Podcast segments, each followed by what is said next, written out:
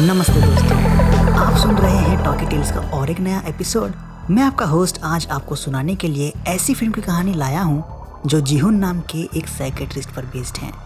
वो अपनी नॉलेज का फ़ायदा उठाता हुआ एक लड़की को हिप्नोसिस करके उसकी बॉडी को यूज़ करने लगता है। आज हम 2013 में रिलीज़ हुई ऐसी ही एक हॉरर फ़िल्म द पपेट की स्टोरी ब्रीफ में सुनेंगे। फ़िल्म की शुरुआत जिहुन नाम के एक साइकेट्रिस्ट से होती है। वो अपने पेशेंट्स को डिप्रेशन और सैडनेस से बाहर लाने के लिए हिप्नोटिज्म का यूज़ करता है, जिससे उसके पेशेंट्स का माइंड रिलैक्स फील करे। इमेजिन करिए, एक आदमी एक खराब फ्रिज के अंदर बैठकर जम गया है। जब फ्रिज खराब ही था तो वो आदमी उसके अंदर जमा कैसे? ये बस उस आदमी के सबकॉन्शियस माइंड का कमाल था। हिप्नोटिज्म कोई मैजिक नहीं है, बल्कि ये मॉडर्न साइंस में यूज़ किया जाता है, जैसे कि डेंटल केयर पेनलेस डिलीवरी ये बस कुछ एग्जाम्पल्स ही हैं। एक सवाल ये उठता है कि क्या हिप्नोटिज्म पर्सनल यूज़ के लिए भी यूज़ किया जा सकता है? जैसे कि किसी लड़की को हिप्नोटाइज करके उसे अपने फ़ायदे के लिए यूज़ करना, ये इम्पॉसिबल नहीं है और ना ही पॉसिबल और ना ही कोई मेडिकल एविडेंस है जो ये प्रूव कर सके। जीहोन अपनी क्लास में जब हिप्नोटिज्म पर लेक्चर दे रहा होता है, वहाँ बैठी एक स्टूडेंट उसे प्रूव करने के लिए बोलती हैं।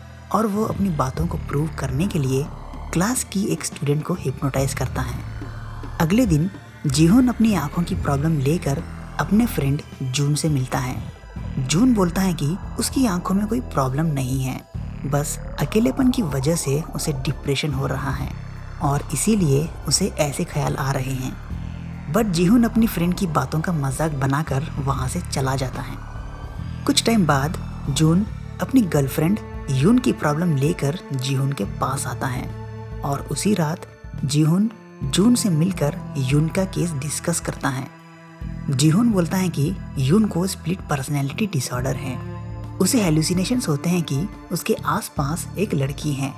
हो सके तो जून को अपनी गर्लफ्रेंड से ब्रेकअप कर लेना चाहिए, क्योंकि जीहुन को लगता है कि यून को मेंटल प्रॉब्लम्स हैं।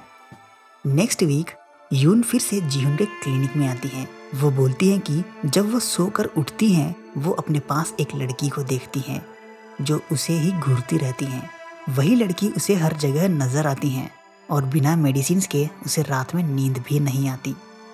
जीहुन जब उसे हिप्नोटाइज करता है, वो यून की स्प्लिट आइडेंटिटी को देखता है और वो अपने कपड़े उतारते हुए जीहुन को सिड्यूस करने की कोशिश करने लगती हैं। तभी जीहुन यून को उठा देता है। और नेक्स्ट वीक फिर से मिलने बोलता है। यून को बार बार वही लड़की नज़र आने के बाद भी अब उसे डर नहीं लगता, क्योंकि अब उसे लगने लगा था कि जीहुन उसे ठीक कर देगा। नेक्स्ट वीक जीहुन यून को एक पार्क में ले जाता है और वहाँ फिर से यून को हिप्नोटाइज करके उसकी स्प्लिट पर्सनैलिटी के बारे में जानने की कोशिश करता है। उस सेशन में उसे पता चलता है कि यून का पहले एक बॉयफ्रेंड था। अपने बॉयफ्रेंड के बारे में बोलते हुए यून फिर से अपने आप को एक्सपोज करने लगती है। तभी जीहुन उसे उठा देता है। हिप्नोसिस से जागने के बाद फिर से जीहुन यून की स्प्लिट पर्सनैलिटी को देखता है। वो बोलती है कि उसका बॉयफ्रेंड उसे दूर जाना चाहता था, इसीलिए उसने अपने ही बॉयफ्रेंड को मार दिया था। ऐसे ही जीवन के साथ कुछ सेशंस करने के बाद वो अपने आप को रोक नहीं पाता। और एक दिन जब यून जीहुन के क्लिनिक में आती हैं वो उसे बोलता है कि आज के सेशन में वो ये पता लगाने की कोशिश करेगा कि उसकी आइडेंटिटी कब स्प्लिट हुई और पता लगने के बाद उसे मिटा देगा।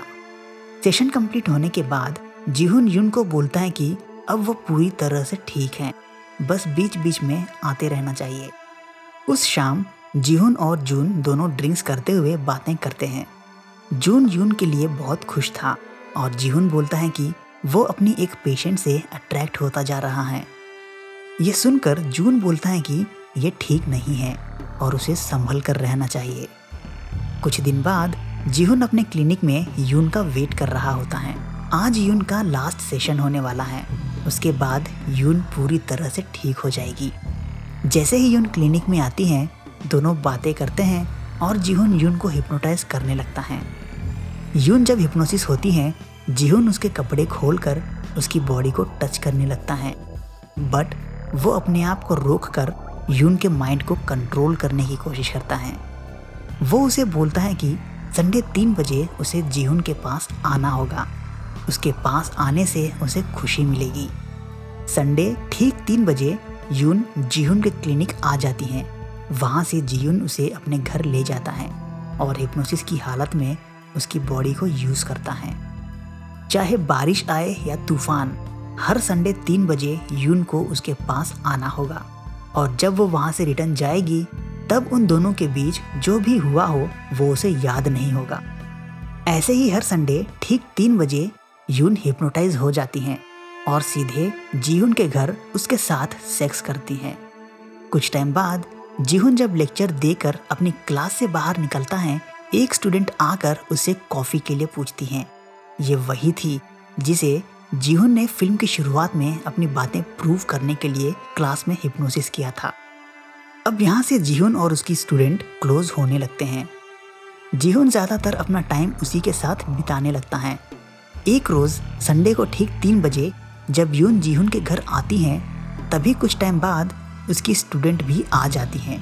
अपनी स्टूडेंट को आता देख वो उसे वहाँ से ले जाता है। ये बोलता हुआ कि पास में एक नया कॉफ़ी शॉप ओपन हुआ है और पूरा दिन वो उसी के साथ बिताता है। जैसे जैसे दिन बीतने लगते हैं, जिहुन यून को इग्नोर करने लगता है।